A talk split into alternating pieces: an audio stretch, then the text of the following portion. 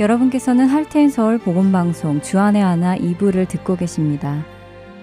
주안의 하나 2부에는 구약 성경에 나오는 이스라엘 왕들의 이야기를 공부해 보는 왕들의 이야기와 은혜의 설교 그리고 쉽게 지나쳤던 말씀들을 다시 살펴보며 더 깊게 묵상하는 내 입술의 묵상이 준비되어 있습니다.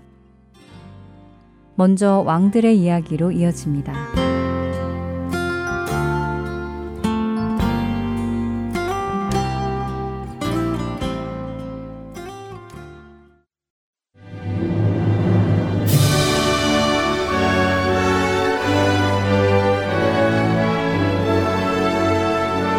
할텐 서울 복음 방송 청취자 여러분 안녕하세요. 왕들의 이야기 진행의 김민석입니다. 오늘은 열왕기하 3장에서부터 9장 26절에 걸쳐 기록된 북이스라엘의 9대 왕 여호람 다른 이름으로는 요람이라 불리는 왕에 대해 함께 살펴보도록 하겠습니다. 여호람은 북이스라엘의 7대 왕이었던 아합의 둘째 아들입니다.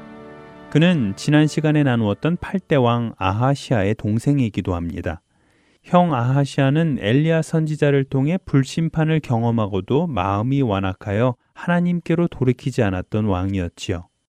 그는 왕좌를 물려줄 자녀 없이 이스라엘을 통치한 지 2년 만에 죽었습니다. 이런 이유로 아하시아의 동생인 여호람이 자연스레 왕위에 오른 것이지요. 여호람의 이름이 열왕기하 8장과 9장에서는 요람이라는 이름으로 기록되어 있습니다. 이것은 여호람이 북이스라엘을 통치하던 시기에 여호사밧의 아들 여호람이 남유다를 통치하던 시기와 겹치기 때문에 두 왕이 혼동을 줄이기 위해 편의상 요람이라는 이름으로 기록을 한 것입니다. 그렇기에 저희도 여호람을 요람이라는 이름으로 통일하여 부르도록 하겠습니다. 요람은 여호사밧이 홀로 남유다를 통치한 지 18째 되는 해에 왕위에 올라 12년간 북이스라엘을 다스렸습니다. 성경은 그에 대해 여호와 보시기에 악을 행한 왕이었다고 평가하시는데요. 그가 여호와 보시기에 악을 행하였으나 그의 부모와 같이 하지는 아니하였으니 이는 그가 그의 아버지가 만든 바알의 주상을 없이 하였음이라. 그러나 그가 느바세 아들 여로보암이 이스라엘에게 범하게 한 그 죄를 따라 행하고 떠나지 아니하였더라. 열왕기하 3장 2절과 3절의 말씀입니다. 요람은 여호와 보시기에 악을 행하기는 했지만 적어도 그의 부모, 즉 아합과 이세벨 정도로 악을 행하지는 않았다고 하십니다. 그가 아버지가 만든 바알의 주상을 없앴기 때문이라고 성경은 말씀하시죠. 그의 아버지 아합과 어머니 이세벨은 바알 신전을 만들어 그곳에 바알 신의 형상을 두고는 공식적인 제사에서 바알과 다른 이방 신들을 섬겼습니다. 그러나 요람은 아버지와 어머니가 섬기던 바알의 주상을 없앤 것입니다. 그렇다고 해서 요람이 강력한 종교 개혁을 일으킨 것은 아닙니다. 열왕기하 10장 26절과 27절에서 알 수 있는 것처럼 그의 통치 말기에는 다시 바알의 주상이 등장하지요. 그래서 학자들은 그가 바알의 주상을 완전히 없앤 것이 아니라 그냥 보이지 않도록 창고 같은 곳에 숨겨두었던 것이라고 설명합니다.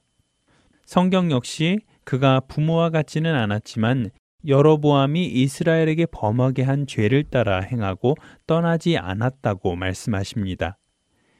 여로보암은 자신뿐 아니라 이스라엘에게 우상을 섬기게 허락했던 왕이었습니다. 요람 역시 이스라엘 백성이 계속해서 우상을 섬길 수 있도록 허락은 했던 것이지요. 열왕기하 3장은 그가 하나님을 알았으나 하나님께 의지하지 않고 자신의 생각으로 통치했음을 보여주는 한 사건이 기록되어 있습니다. 요람이 왕위에 오를 당시 모압은 이스라엘과 적국이었습니다. 사실 모압은 아합의 때에 새끼양 10만 마리의 털과 순양 10만 마리의 털을 아합에게 바치던 나라였습니다. 그러나 아합이 죽은 후 모압은 이스라엘을 배반했지요. 이에 화가 난 요람은 모압을 치기 원했습니다. 요람은 유다의 왕 여호사밧에게 사신을 보내 같이 모압을 치자고 요청하였고 여호사밧은 요람의 요청을 흔쾌히 수락합니다. 이렇게 마음을 모은 요람과 여우사밧은 모압을 치기 위해 에돔 광야로 향합니다. 에돔은 모압 땅으로 향하는 남쪽에 위치한 사막으로 당시 북쪽 길을 장악하고 있었던 모압 왕 메사의 군대와는 정반대 쪽에 있었습니다.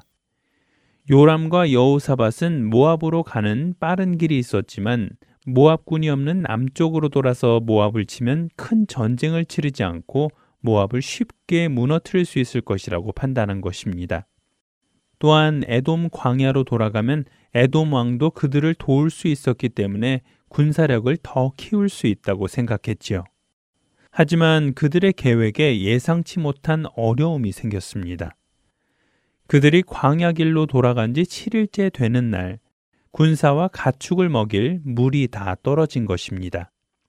그들은 에돔과 모압의 경계가 되는 골짜기에서 물을 얻을 수 있을 것이라고 생각했지만 모압을 치러 올라가던 때는 가뭄이 한창인지라 물이 다 말라버렸던 것입니다.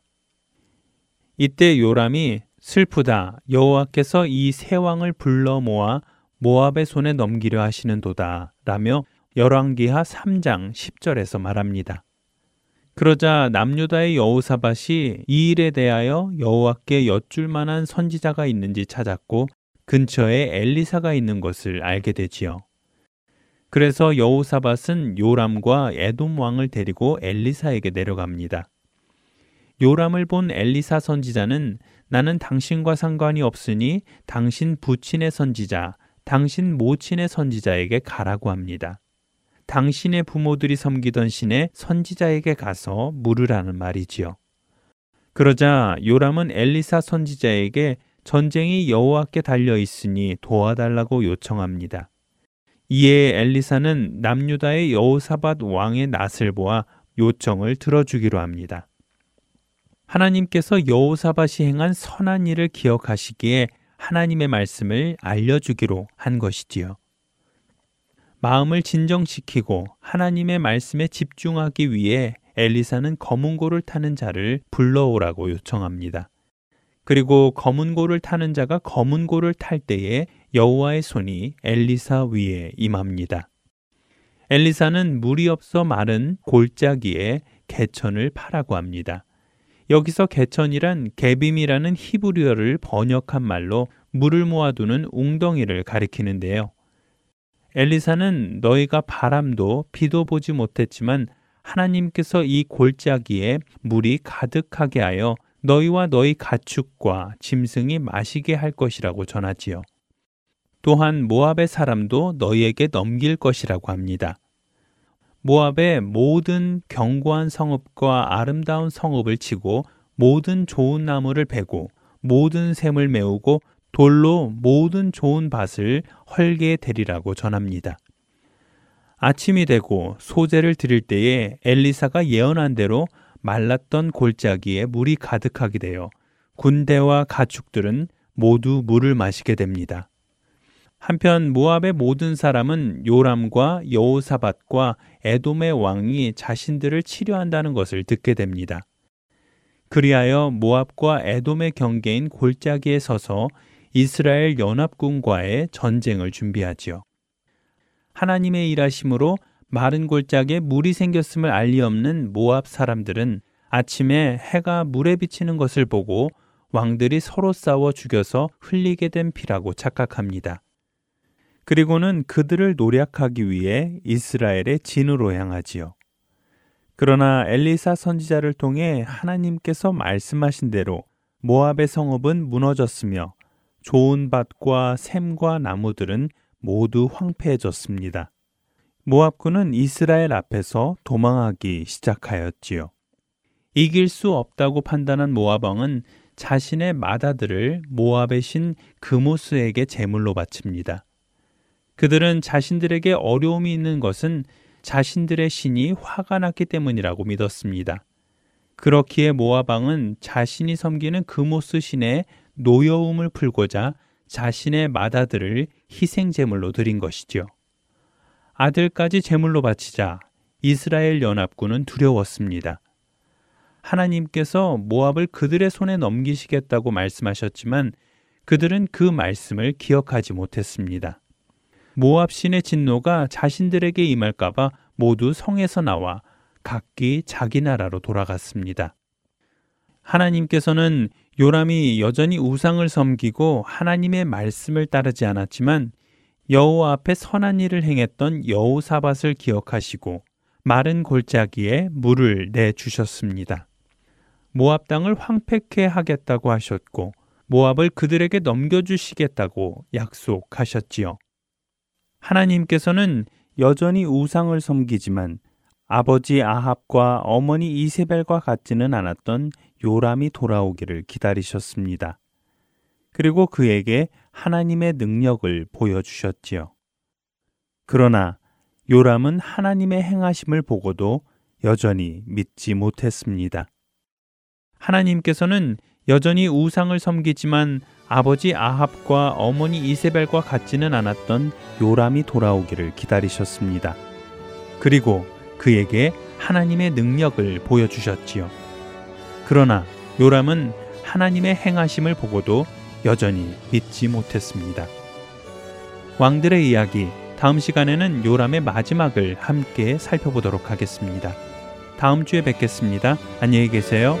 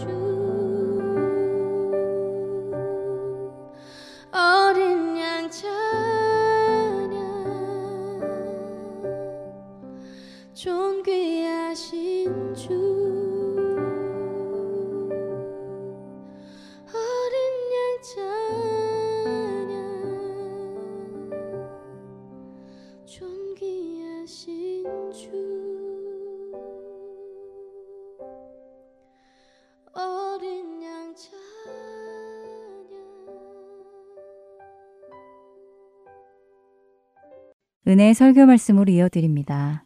오늘 설교 말씀은 졸지아 아틀란타 한비전 교회 이호셉 목사님께서 신명기 16장 13절에서 17절을 본문으로 진정한 믿음의 고백, 감사라는 제목의 말씀 전해 주십니다.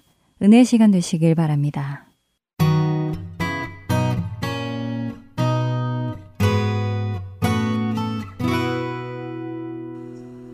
패스워드라는 게 요즘 많이 있습니다. 뭘 하든지 패스워드가 필요한 것 같아요. 가끔 제가 좀 단점이 뭐냐면요. 패스워드를 만들어 놓고 제가 기억을 못 합니다. 뭐 엄청 헤매게 되는데요. 그래서 이제 마치 그 예전에 보면 그 잡기장에 치부책에 적듯이 조그만 노트북에다가 이렇게 적다가 가만히 생각해 보니까 그 노트북 잊어버리면 나는 아무것도 모른다.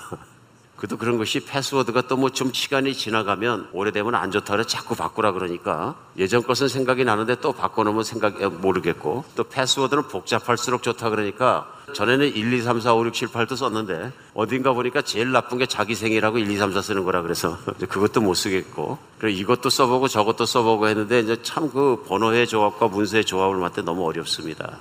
그래도 어떡합니까? 패스워드가 자꾸 튀어나오니까 만들 수밖에 없다. 어렵죠. 그렇지만 또 좋은 것도 있습니다. 패스워드를 누르고 들어가면 내가 들어가기 원하는 세계가 또 열리는 장점이 있습니다. 내 편의로운 기기들을 쓸 수도 있고 신앙생활 잘하는데도 패스워드가 있는 것 같습니다.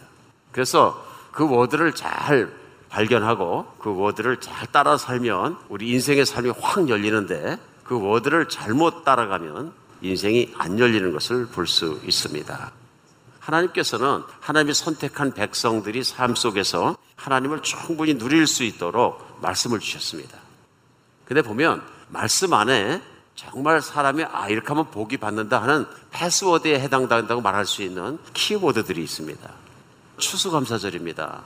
특별히 추수감사절은 요즘 농사를 짓진 않지만 하나님께서 하나님의 감사의 절기를 주셔서 하나님을 더 깊이 만날 수 있도록 하나님께서 아주 오래전부터 만들어 주신 날입니다. 제정해 주신 날이죠. 이 날에 정말로 감사한 건 뭐냐 하면은 하나님의 은혜를 받을 수 있는 키워드, 패스워드 하나가 나옵니다. 그것이 뭐냐면 감사입니다. 오늘 본문이 신명기 16장의 말씀 가운데 특별히 초막절에 관한 본문 말씀을 봉독해 주셨습니다. 그런데 초막절은 패스워드 중에 패스워드입니다. 이것이 무엇이냐면 어떻게 인생을 하나님의 복 가운데 활짝 열겠느냐 했을 때 가장 중요한 word 중에 하나는 감사라는 단어가 나오는 것입니다. 그래서 오늘 본문 가운데 16장의 신명기에 보면요. 13절에 너희 타작마당과 포도주 틀에 소출을 거둬들이는 이레 동안 초막절을 지키라 말씀하십니다. 이스라엘 백성이 애굽에서 나와서 광야를 통과해서 한 세대가 죽고 한 세대가 새로운 세대가 일어나고요. 이전 요단강 동편에 있는 모압 평지에 모였습니다. 모압 평지에 이르을 때 신명기의 배경은요. 모세가 이스라엘 백성을 다 모아놓고 그가 죽기 전에 고별 설교처럼 한 고별 설교 내용인데 그동안 하나님의 말씀을 가르쳤던 너희가 가난에 들어가면 이렇게 사는 율례와 규례와 모든 것들을 총정리하는 시간입니다. 그래서 어떻게 보면 고별 설교라고 생각하면 맞는데요. 그 내용 속에 하나님의 진심이 들어있다고 저는 믿습니다. 간절한 마음으로 전한 것이죠. 그래서 16장에는 너희는 이렇게 하나님께 감사하고 살라 하면서 감사 주간을 지켜야 될 것에 대해서 좀 설명하고 있는 것입니다. 초막절이 되거든 한 주간을 지켜라. 14절에 절기를 지킬 때는 너와 내 자녀와 노비와 내 성중에 관한 레위인과 객과 고아와 과부가 함께 즐거워하되 15절에 보면 내 하나님 여호와께서 택하신 곳에 너는 이래 동안 내 하나님 여호와 앞에서 절기를 지키고 내 하나님 여호와께서 내 모든 서출과 내 손으로 행한 모든 일에 복 주실 것이 너는 온전히 즐거워할지라. 계속 나옵니다. 14절에 즐거워하되 15절에 즐거워할지니라. 그러고 보면 추수감사를 참 감사한 게 뭐냐면요. 하나님 앞에 즐거워하는 것입니다. 그리고 16절에 보면 너희 가운데 모든 남자는 1년에 세번곧 무교절과 칠칠절과 초막절을 내 하나님 여호와께서 택하신 곳에서 여호와를 배웁되 빈손으로 여호와를 배웁지 말고 17절입니다. 각 사람이 내 하나님 여호와께서 주신 복을 따라 그 힘대로 드릴지니라. 오늘 본 말씀 여기까지입니다. 초막절이란 절기는 성경 안에서도 이름이 여러 가지로 나왔어요. 초막이라는 것은 텐트인데 요즘 텐트처럼 무슨 나이롱으로 만든 좋은 것이 아니라 예전에 텐트라는 것은 작대기 몇 개 고여놓고서는 근데 뭐 건물도 아니고 작대기 받쳐놓고 풀 뜯어다가 그 위에 올려놓고 햇빛을 가릴 수 있는 정도로 지은 것을 얘기합니다. 그래서 초막을 짓는 거죠. 풀로 지금 임시 거처를 얘기합니다. 초막절이 오면은 흩어졌던 이스라엘 백성들이 다 모여서 이렇게 초막을 짓고 그 밑에서 일주일간 하나님께 제사 드리고 레위기에 보면은 그 제사 드리는 절차들이 다 나와 있습니다. 매일 제사를 드려야 합니다. 그리고 특별히 화목제를 드리게 되기 때문에 그 화목제를 드리고 난 고기를 나누어 먹습니다. 그리고 마지막 8일째 되는 날에는 큰 성회를 열게 돼서 서로 나누고 기뻐하는 마지막 날을 또 휘날레가 있습니다. 이렇게 하나님 앞에서 기뻐하며 함께 하나님께 제사 드리고 기뻐하며 나누어 먹는 절기다. 그래서 초막절이라 오늘도 본문에 나오고요. 또는 수장절이라고도 성경에 나옵니다. 거두어 드린다는 뜻이죠. 또 저장한다는 장자 써서 한자로 얘기했을 때 거두어 드리고 보관. 그러니까 결국 초막절은 언제냐면요. 추수가 다 끝나서 이제 낯가리를 쌓고 창고에다가 먹을 것, 1년간 먹을 것을 다 쌓아두었을 때 그대로 지나가지 말고 하나님께 나와서 기뻐하는 시간입니다. 또는 수장절이라는 이름 외에도 장막절이라는 이름이 있습니다. 이것은 뭐냐 하면 그 이스라엘 조상들이 광야에서 장막 치고 텐트 치고 살았던 그날을 기억하면서 초막 짓고 산다 해서 광야를 잊지 말아라는 뜻의 장막절이라는 이름이 또 있습니다. 그러니까 초막절, 수장절, 자막절 어느 이름이 나왔던 추수감사주간주의를 지키는 것입니다. 감사의 주간. 여기서 키워드는 뭐냐면 감사합니다. 그런데 오늘 본문 가운데 이스라엘 사람들이 꼭 지켜야 될 세 가지의 절기가 나옵니다. 그렇죠? 16절에 너희 가운데 모든 남자는 1년에 세 번 무교절, 77절, 초막절에 하나님을 꼭 뵈라 하는 절기가 있습니다. 일주씩 지키는 절기입니다. 근데 제일 먼저 6월절은 뭡니까? 구원에 대한 것이고요. 애굽에서 종되었던 내가 구원에 대한 것이고요. 77절은 무엇이냐면은 그로부터 49일이 지난 다음에 일주일이 일곱 번 지난 다음에 맥추절이라고도 부르는 소위 보리농사가 끝나고 나서 겨울농사죠. 그래서 빈농기에 먹을 것이 나오는 그 시점에 하나님께 감사를 드리는 것입니다. 그리고 오늘 나오는 초막절, 모든 추수가 가을에 끝나고 나서 드리는 초막절, 세절기가 있습니다. 세절기의 공통점이 뭔 것 같습니까? 오늘의 패스워드는 감사입니다. 구원에 감사하고, 우선 먹을 거 주신 것 감사하고, 그 다음에 초막절이 다가오면은 겨우 내내 모든 것을 채우신 하나님께 감사. 키워드는 뭐냐면 결국 감사입니다. 하나님께서 이 절기들을 주신 가장 중요한 것은 뭐냐면 하나님께 감사하는 목적이 있습니다. 하나님 앞에 제사 드리고 하나님 앞에 감사하며 그것을 하는 것이 있습니다. 오늘 추수감사절에 우리가 주간을 지나가면서 하나님께서 성경 안에서도 이토록 절기들을 주신 가장 중요한 것은 뭐냐면요. 감사를 하라는 것입니다. 왜 그러냐면요. 첫 번째, 감사는 복을 부릅니다. 하나님은 하나님 백성을 향한 뜻이 뭐냐면 복을 주시는 건데요. 감사가 없으면 복이 없어지고 감사가 있으면 복이 열립니다. 그래서 패스워드인 거죠. 신앙이 좋다, 믿음이 좋다 하는 얘기는 뭐냐면요. 저절로 감사가 되더라. 모든 것이 감사하더라. 참 금년도도 감사에 넘쳤다. 그것은 내가 하나님과의 관계가 잘 되고 있다는 증거입니다. 그래서 오늘 15절에도 내 하나님 여호와께서 택하신 곳에서 너는 이래 동안 내 하나님 여호와 앞에서 절기를 지키고 내 하나님 여호와께서 내 모든 소출과 내 손으로 행한 모든 것에 복 주실 것이니 너는 온전히 즐거워하라. 오늘 이미 1년간 하나님의 거두어 주신 것을 다 감사해서 초막절을 지키러 나왔거든요. 그럴 때 초막절을 지키러 나와서 초막절을 지키고 제사를 드리고 하나님과 관계가 좋아진 이 사람한테 하나님이 앞으로 복을 주실 것이다. 그래서 복 주실 것이니 하고 말합니다. 내가 지금까지 복 받은 것뿐만 아니라 하나님께 감사했을 때 미래가 열린다는 말씀입니다. 그 말씀 몰라면 감사할 때 문이 열리는 것입니다. 감사만큼 하나님이 기뻐하시는 게 없습니다. 우리가 감사할 때 하나님을 기쁘게 합니다. 이 감사가 얼마나 중요한 것입니까? 근데 성경 안에는 반대말도 나옵니다. 감사의 반대말은 감사 안 하는 것이 아니라 불평하는 것입니다. 성경에서 복을 닫는 문이 있어요. 그 문을 닫는 게 뭐냐면 불평입니다. 사람이 불평할 때 하나님을 슬프시고 분노하게 합니다. 그래서 결국은 복의 문을 확 닫아버립니다. 사람은 쉽게 감사를 잃어버리고 쉽게 불평하는 존재인 것 같습니다. 그것이 성경이 증명하는 것입니다. 오늘 초막절의 절기를 모세는 설명하면서 너희가 그 땅 하나님이 약속하신 가나안 땅에 들어가거든 반드시 지켜라. 일주일간 하나님께 감사하고 제사 드리고 서로 나누어 먹고 기뻐하라. 그 이유가 있습니다. 광야에 살던 그들의 앞세대는 기뻐하지 않았습니다. 광야에 살던 그들의 앞세대는 아침에 일어나면 저녁 때까지 불평하는 게 일이었습니다. 왜 그렇습니까? 다 불편하다 그런 거예요. 자고 일하면 잠자리도 불편하고 몸도 뻐근하고 집 짓고 살 때는 언제인가?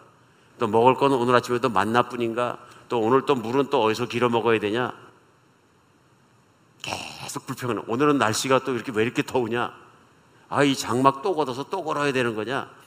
이게 불평하다 보면 한도 끝도 없는 것입니다. 왜 리더는 이렇게 생겨 먹었냐? 모세만 리더냐? 저 리더를 잘못 뽑아가지고 이렇게 광야를 뺑뺑 돌면서 힘든 건 아니냐? 하루 종일 불평입니다. 길이 나쁘니까 길이 나쁘다고 불평. 하나님이 벌을 주시니까 벌 주셨다고 불평.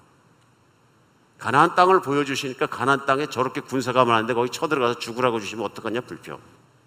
결국 불평했던 사람들이 광야에 다 죽었다. 하나님의 영광과 하나님의 복을 누려보지 못했다. 메시지입니다. 그래서 고린도서 10장 10절에도 저희 중에 어떤 이들은 원망하다가 멸망시키는 자에게 멸망하였나니 너희는 저와 같이 원망하지 말라. 그래서 신약 성경에서도 사도 바울은 고린도 교회 교인들을 향해서 원망하고 불평하는 교인이 되지 맙시다. 하고 도전하고 있습니다. 원망하고 불평하면 멸망당합니다. 하나님께 버리심 받습니다. 하고 얘기하고 있는 것입니다. 감사는 반대로 그 복을 여는 것이죠. 사도 바울은 똑같이 다른 교회 빌립보 교회의 말씀을 전하면서 빌립보 4장 6절로 7절에는 이 말씀을 하십니다. 아무것도 염려하지 말고 오직 모든 일에 기도와 간구로 너희의 구할 것을 감사함으로 하나님께 아뢰라. 그리하면 모든 지각에 뛰어난 하나님의 평강이 그리스도 예수 안에서 너희 마음과 생각을 지키시리라. 기도할 때 필요한 것이 있고 여러 가지가 있어서 하나님께 기도할 때는 감사하면서 아뢰라. 근데 거기에 감사란 단어를 사도 바울이 꼭 빼놓지 않고 딱 끼워 넣었어요. 그냥 하나님께 아뢰면 주실 것이다 이렇게 써도 충분히 문장이 되는데 그것도 은혜롭거든요. 근데 오늘 이 말씀을 쓰면서 너희가 필요한 것을 하나님께 구할 때는 꼭 감사함으로 아뢰라. 무슨 뜻입니까?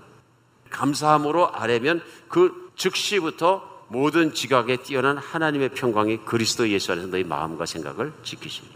감사하는 순간에 사실은 걱정 근심이 있어서 아무것도 염려하지 말라 그래서 염려와 근심이 있어서 하나님께 기도를 들고 나간 것이거든요. 근데 기도하는 순간에 무슨 변화가 일어나냐면 내가 감사하자마자 마음의 평강으로 바뀌었다 그러니. 기도한 내용도 일어나겠지만 첫 번째 받는 은혜는 뭐냐면 감사하는 순간에 염려와 걱정이 없어집니다. 두려움이 없어지고.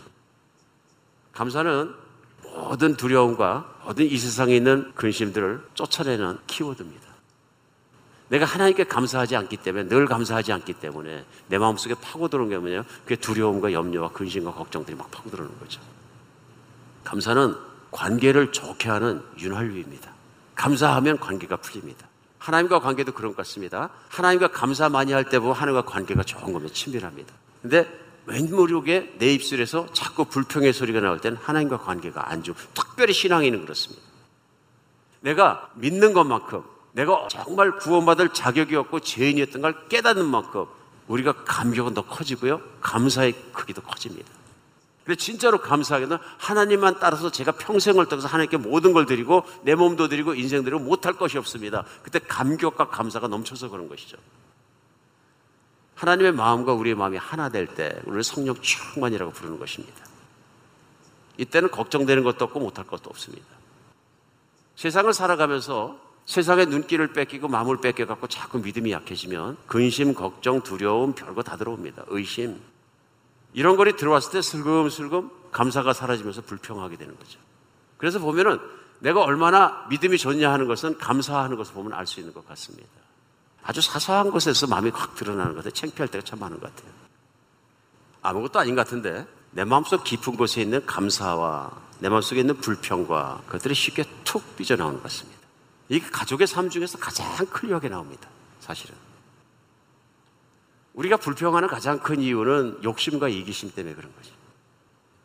정말 그래서 이스라엘 백성이 자기 구원을 잊어버릴 정도로 인간 안에 있는 욕심의 문제는 그렇게 강한 것 같습니다. 항상 우리가 감사하며 주님 앞에 나갈 수 있는 여러분과 제가 되었으면 좋겠습니다. 금년도에 감사할 게 어떤 것이 있는 것 같습니까? 한번 세워보셨습니까? 이번 추수감사절 주간에는 우리가 뭘 동물을 잡고 제사를 드리고 그렇게 못할지라도 내가 예배에 있어서 하나님 앞에 나가면서 금년에 감사하지 못했던 것, 고기 접어서 놓아놨던 것 다 찾아서 하나하나 하나님께 한번 감사해 봤으면 좋겠습니다.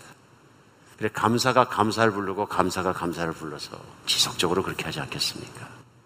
그래서 고린도서 2장 12절에 보면 우리는 세상의 영을 받지 아니고 오직 하나님께로부터 온 영을 받았으니 이는 우리로 하여금 하나님께서 우리에게 은혜 주신 것을 알게 하심이라. 하나님이 내게 어떤 은혜를 끼쳐 주셨는지를 깨닫고 감사하는 사람이 되었으면 좋겠습니다. 감사는 하나님과 우리의 관계를 풀어줍니다. 닫혔던 문을 열리게 합니다. 그리고 감사할 때 우리는 사람과의 관계도 풀립니다. 하나님께서 아주 중요하게 주신 인간이 살아야 할 도리를 성경에 있는 계명을 딱 두 개로 줄이셨습니다. 하나는 마음을 다하고 뜻을 다하고 힘을 다해 하나님을 사랑하고 감사하는 것. 그 사랑한다는 단어는 꼭 감사로 표현돼야 되는 것입니다. 두 번째는 내 이웃을 내 몸과 같이 사랑하는 것. 내 이웃에게 감사히 생각하는 것. 또 내 이웃에게 감사가 되는 것. 이것에 대해서 말씀하셨습니다. 살아가면서 감사를 할 수 있는 사람이 되었으면 좋겠습니다. 오늘 본문에 나오냐 감사와 기쁨은 붙어 있는 단어입니다. 불평과 불행은 같이 가는 단어입니다. 우리는 주님께 감사하며 주님을 바라보고 그 감사를 표현하는 여러분과 제가 되었으면 좋겠습니다. 오늘 본문 가운데 초막절을 주신 두 번째 우리 깨달을 수 있는 것은 뭐냐면 감사는 저절로 되는 것이 아니다. 감사는 힘을 다해 노력해야 된다고 오늘 가르치십니다. 절기를 지켜라 하는 것은 명령입니다. 맞습니까? 이 명령을 지켰으니까 저한테 이걸 주세요 하는 것은 율법입니다. 근데 오늘 뭐라 그러시냐면요. 절기를 지키면 내 마음이 기뻐질 것이다. 기쁨을 뺏어내는 것이 아니라 하나님께 따내는 것이 아니라요. 하나님의 앞에 나가서 내 마음을 드리고 진심으로 그렇게 하면 내 마음이 저절로 기뻐진다는 것입니다. 그 절기를 하나님께 주신 그 자체가 기쁨이 된다 그런 얘기입니다. 그런데 그 기쁨이 정말 기쁨이 크게 해지려면 어떻게 되냐면 17절 마지막에요. 각 사람이 내 하나님 여호와께서 주신 복을 따라 그 힘대로 드려라. 힘대로 드리라는 말은 뭐냐면 믿음대로 드리라는 것이고요. 힘을 다해 드리라는 거예요. 왜냐하면 첫 번째 계명이 뭐냐면요. 마음을 다하고 뜻을 다하고 힘을 다해 주 하나님을 사랑하는 것이거든요. 감사할 때는 내 힘을 다해서 마음과 뜻과 힘을 다해서 하나님께 감사한다. 그래서 오늘 본 말씀에 빈손으로 오지 마라. 빈말로 감사하지 마라. 때에 따라 입술로 감사해요. 입술로 사랑해요. 하는 것도 가치가 있지만 자칫 잘못하면은 그거는 힘들지 않으니까 했는데 만약 내가 감사해요 했는데 행동이 따라오지 않으면 내가 위선자가 되는 거예요. 내 행동은 반대로 가는데 내 입술만 감사해요. 안 된다. 힘을 다한다는 것은 내가 정말 하나님께 감사하는 것을 표현해라 하는데요. 표현해라 하는 걸 힘쓰라 는 말씀은 저절로 안 된다는 것을 저는 포함하고 있다고 믿습니다. 하나님께 감사하는 게 이게 저절로 안 되더라. 저절로 되는 게 뭐냐? 하나님께 재물을 드려라. 근데 소를 잡으려니까 쳐다보는 거죠. 아, 저 소가 얼만데. 힘 안 쓰면 인간의 몸 속에서 시키는 음성은 자연스럽게는 너를 위해 모든 걸 세이브하라. 이렇게 생각할 수 있다는 거죠. 근데 힘을 써야 하나님께 드릴 수 있다. 근데 그 결과가 뭐냐면 힘쓴 것 이상으로 하나님께서 내게 기쁨과 평안을 주시고 그 다음엔 더 큰 복을 또 내려주시더라. 그런 뜻입니다. 그러니까 하나님과 나 사이의 관계의 선순환이 일어난 거죠. 이 재물과 모든 것과 내 건강과 모든 걸 주신 건 하나님이신데 그 하나님께 감사할 때 하나님께서 더 나은 것을 풀어주시더라는 관계의 선순환이 일어나는 거죠. 근데 내가 그래서 힘 쓰지 않으면 어떻게 되냐면요. 결국은 힘을 쓰지 않기 때문에 근육이 풀어져 갖고 덜렁덜렁해진 것처럼 결국은 힘을 못 쓰는 것처럼 영적인 힘과 정말 하나님께 은혜 받는 길도 좁아지고 힘이 없어지더라. 오늘 초막절을 지시하신 명령하시고 지켜라 힘써라 명령하신 가장 중요한 것은요. 감사를 배우게 하려고 합니다. 저는 여기에 큰 뜻을 우리가 알아야 된다고 믿습니다. 하나님은 우리가 하나님 앞에서 감사를 배우기를 원합니다. 왜냐하면 자연인 그냥 놔두면 감사하지 않더라는 것입니다. 이건 훈련이 필요하고 노력이 필요한 것이다. 이게 잘 보이는 게 뭐냐면요. 자녀에게 드러납니다. 자녀에게 감사를 가르치십시오. 그러니까 아무리 어린애들라도 한 살 이전 아이들이라도 어떻게 해요? 뭘 주면서 감사합니다. 가르치면 어떻게 합니다. 안 시키고 자기 어디서 배우겠어요? 뭐 천재도 아니고. 그러니까 고맙습니다. Thank you. 감사합니다. 뭐 얼른 하는 거죠. 이게 가만히 보면 아주 어릴 때부터 훈련되지 않으면 안 된다. 그리고 요즘도 이제 많은 교우들과 자제분들을 만나게 되는데 목회자로서요. 정말 마음으로 기쁘고 부러울 때는 언제냐면요. 이거 2세 여기서 컸는데도 2세식으로 효도 프렌 잘 짜가지고 효도하는 자녀들 보든다. 그 자식들 잘 키우니까 담임 목사님 저도 덩달아서 선물 받으면 너무 기뻐요.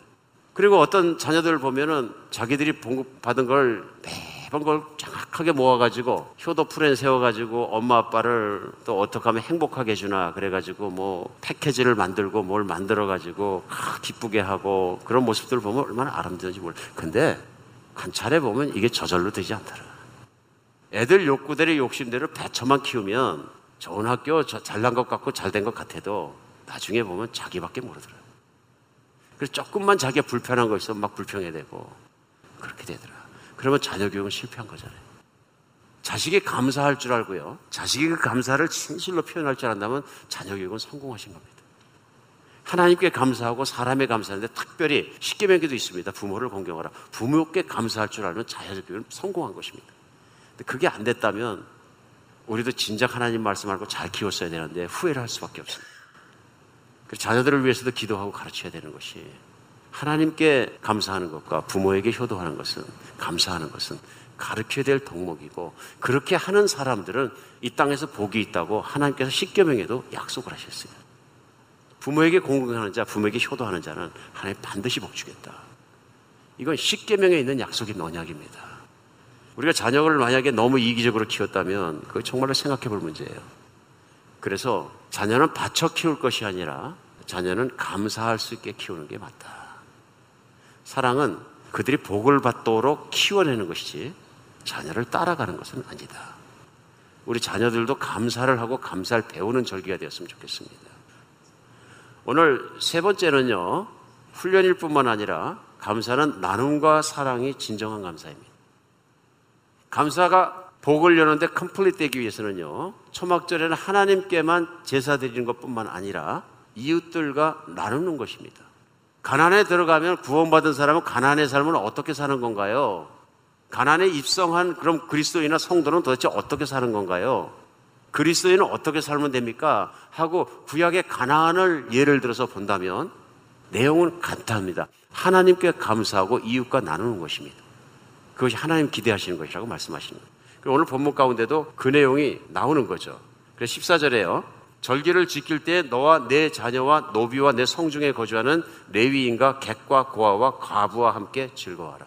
혼자 즐거워하지 말고 가족과만 즐거워하지 말고 내 자녀와 반드시 즐거워하고요. 노비, 그 다음에 내 성중에 거주하는 레위인들, 사역하는 사람들, 땅이 없습니다. 추수할 게 없습니다. 그 다음에 객과 지나가는 나그네들과 고아나 과부나 세상 안에서 버려진 사람들, 초막절 때가 되었는데 재물도 가져올 수 없고 일주일간 먹고 살 수 있는 고기도 없고 그들이 그저 매일 띠니 거르지 않을 만한 곡식 조금 한 움큼 갖고 와서 그렇게 절기를 지키는 사람이 있거든 풍성하게 나누라 그래요. 하나님 이스라엘 백성에게 가장 원하는 것 중에 하나는 이것입니다. 나눔 있는 삶을 살아라.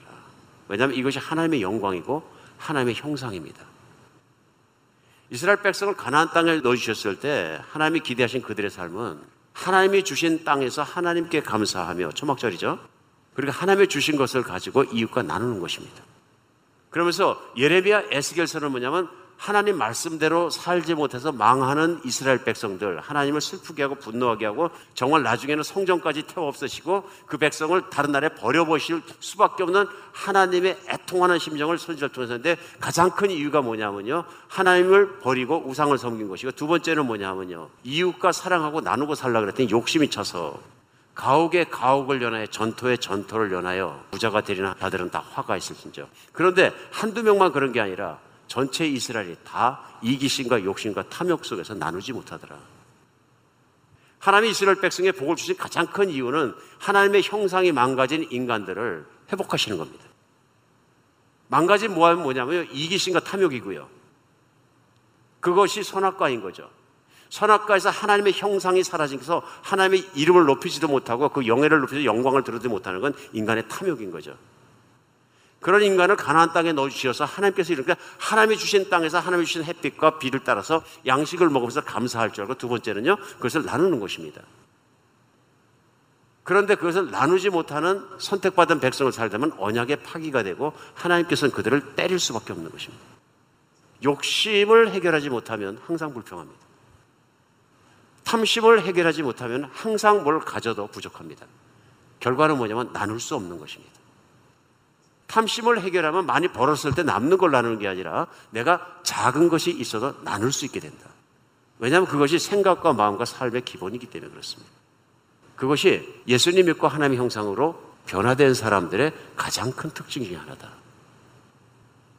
하나님께서 이스라엘 백성에게 제사를 드릴 때는 제사만 목적이 아니라 주변과 함께 나누도록 말씀하셨습니다. 감사, 우리 인생에서 분명히 복을 여는 코드입니다. 나는 하나님께 얼마나 감사한가? 나는 내 주변에 있는 사람들에게 얼마나 감사하고 있는가? 또 나는 주변 사람들에게 내가 어떻게 감사가 되고 있는가? 우리 점검해 보면 될 것 같습니다. 예, 추수 감사의 주간이 특별히 여러분과 저에게는 그런 주간이 되었으면 좋겠습니다. 우리 공동체 삶 속에서도 우리 불평불만이 많은 사람, 불평불만이 많아지면 어, 자신 불행한 것뿐만 아니라 다른 사람들도 불행하게 만듭니다. 오염이 되게 합니다. 감사하는 사람이 옆에 있으면 저절로 기뻐집니다. 그리고 저절로 평안해집니다. 우리 항상 감사하고 그런 여러분과 제가 됐으면 좋겠습니다.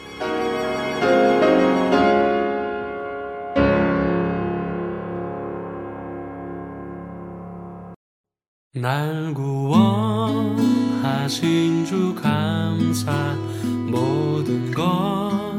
주신 감사. 지난 추억이네 감사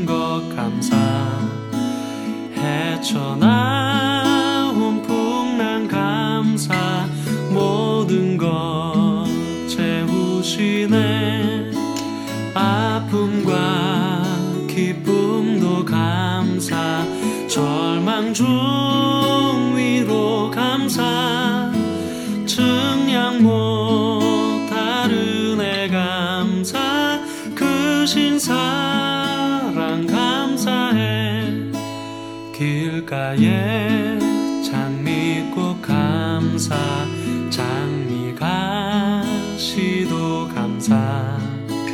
따스한 따스한 가정 희망 주신 것 감사. 기쁨과 슬픔도 감사. 하늘 평안을 감사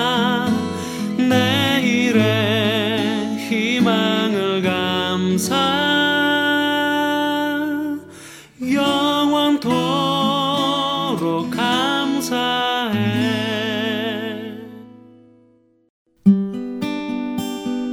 기쁜 소식 사랑으로 땅끝까지 전하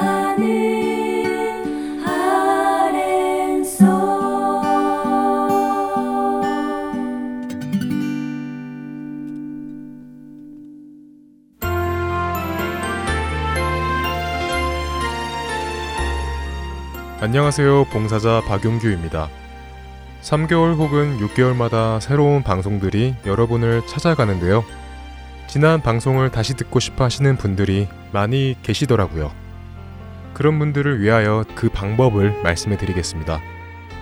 홈페이지 www.heartandseoul.org로 접속하셔서 특별 방송을 클릭하시면 됩니다.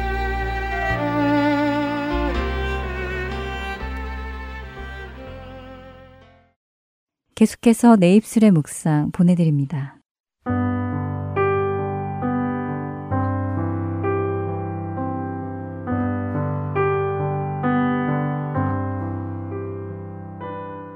애청자 여러분 안녕하세요. 여러분과 함께 말씀을 상고해보는 내 입술의 묵상 진행의 민경은입니다. 봄을 하면 여러분은 무엇이 떠오르세요? 금과 은, 그리고 각종 보석들이 떠오르지 않으시나요? 아마도 보물섬이나 알라딘과 같은 영화에서 금은 보석이 가득한 것을 보여주기에 보물 하면 이처럼 빛나는 보석을 떠올린 것 같습니다. 그런데 보물이라는 단어 자체는 그런 금이나 은 그리고 보석을 의미하지는 않더라고요.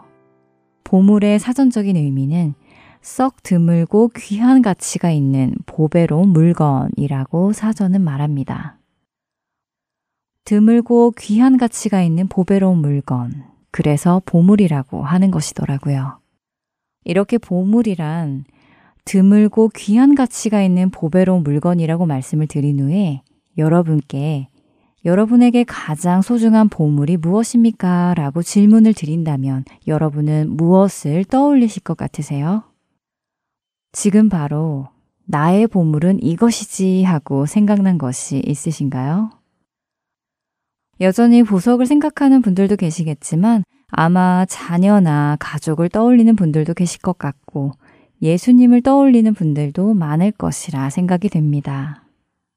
저는 얼마 전 고린도후서 4장을 읽다가 사도 바울이 생각하는 보물이 무엇인지를 알게 되어 큰 도전을 받게 되었는데요.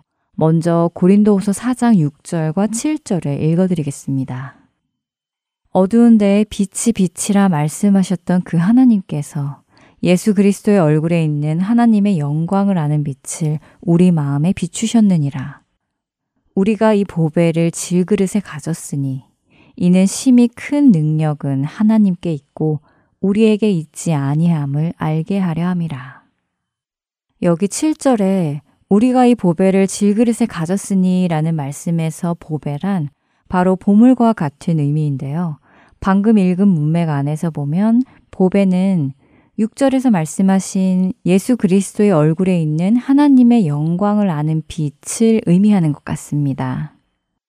그런데 예수 그리스도의 얼굴에 있는 하나님의 영광을 아는 빛은 무슨 의미일까요? 이 말씀을 이해하기 위해서 고린도후서 4장 1절부터 읽어보았는데요. 함께 읽어보겠습니다. 그러므로 우리가 이 직분을 받아 극률하심을 입은 대로 낙심하지 아니하고 이에 숨은 부끄러움의 일을 버리고 속임으로 행하지 아니하며 하나님의 말씀을 혼잡하게 하지 아니하고 오직 진리를 나타내므로 하나님 앞에서 각 사람의 양심에 대하여 스스로 추천하노라. 만일 우리의 복음이 가리었으면 망하는 자들에게 가리어진 것이라. 그 중에 이 세상의 신이 믿지 아니하는 자들의 마음을 혼미하게 하여 그리스도의 영광의 복음의 광채가 비치지 못하게 함이니 그리스도는 하나님의 형상이니라. 우리는 우리를 전파하는 것이 아니라 오직 그리스도 예수의 주 되신 것과 또 예수를 위하여 우리가 너희의 종된 것을 전파함이라. 어두운 데에 빛이 빛이라 말씀하셨던 그 하나님께서 예수 그리스도의 얼굴에 있는 하나님의 영광을 아는 빛을 우리 마음에 비추셨느니라. 우리가 이 보배를 질그릇에 가졌으니 이는 심히 큰 능력은 하나님께 있고 우리에게 있지 아니함을 알게 하려 함이라. 이렇게 읽어보니 예수 그리스도의 얼굴에 있는 하나님의 영광을 아는 빛이 무엇인지 조금 이해가 되더라고요. 사도 바울은 복음을 전하는 직분을 받았다며 1절에서 말을 시작합니다. 그리고 그는 복음을 전하는 이 직분을 부끄러움 없이 감당해 왔다고 하지요. 그러나 만일 자신이 전한 복음이 전달이 잘 안 된 적이 있다면 그것은 그 복음을 전달받은 사람들이 멸망한 사람들, 곧 믿지 않는 사람들이었기 때문이라고 하십니다. 그러면서 4절부터 사도 바울은 왜 복음이 믿지 않는 자들에게 가리워졌는지를 설명하는데요. 그 이유는 바로 이 세상의 신, 곧 사탄 마귀가 믿지 않는 사람들의 마음을 혼미하게 하여 그리스도의 영광의 복음의 광채가 비치지 못하게 했기 때문이라고 말씀하시지요. 그리스도는 하나님의 형상이신데 그분을 보지 못하게 했다는 것입니다. 그런데 정말 감사하게도 어두운 데에 빛이 빛이라고 말씀하신 하나님께서 하나님의 형상과 영광을 가지신 예수 그리스도를 알아볼 수 있는 빛을 우리에게는 허락해 주셨기에 우리가 예수 그리스도를 믿고 구원에 이르게 되었다는 말씀입니다. 다시 정리해 보면요. 사도 바울이 이야기하는 그 보배는 어두운 세상에서 예수 그리스도를 알아볼 수 있는 하나님의 은혜이며 말씀이며 빛인 것입니다. 이렇게 깨닫고 나니 이어지는 7절의 나머지 9절도 이해가 쉽게 됩니다. 이는 심히 큰 능력은 하나님께 있고 우리에게 있지 아니함을 알게 하려 함이라. 한 죄인이 자신이 죄인임을 깨닫고 예수 그리스도를 구원자로 알게 되고 그분을 영접하여 사망에서 생명으로 옮겨지는 이 놀라운 능력은 하나님께 있는 것이지 복음을 전하는 사도 바울 자신에게 있는 것이 아니라는 것입니다. 사도 바울은 이 놀라운 복음, 예수님을 알게 하는 이 놀라운 보배를 자신과 같은 질그릇 같은 존재가 전하고 있음을 고백합니다. 자신의 능력과 지식과 언변으로 사람들을 설득하는 것이 아니라 보잘 것 없는 질그릇과 같은 자신을 통해서도 구원을 이루어 가시는 하나님을 찬양하는 것이지요. 생명을 구하는 복음의 능력은 우리 자신의 어떤 실력과 지식과 경험에서 나오는 것이 아니라 하나님의 온전하신 은혜와 말씀에서 나온다는 것을 다시 한번 생각하게 됩니다. 여러분은 어떠세요? 질그릇과 같은 우리 안에 주어진 생명을 살리고 세우는 놀라운 보배를 잘 사용하고 계시나요? 그 어느 것보다 귀한 그 보배를 필요한 곳마다 사용하여 하나님의 놀라우신 능력이 나타나는 데 쓰임 받는 우리 모두가 되기를 바랍니다. 마지막으로 고린도서 4장 6절과 7절을 다시 한번 읽어드리겠습니다. 어두운 데에 빛이 빛이라 말씀하셨던 그 하나님께서 예수 그리스도의 얼굴에 있는 하나님의 영광을 아는 빛을 우리 마음에 비추셨느니라. 우리가 이 보배를 질그릇에 가졌으니 이는 심히 큰 능력은 하나님께 있고 우리에게 있지 아니함을 알게 하려 함이라. 내 입술의 묵상 다음 시간에 뵙겠습니다. 안녕히 계세요.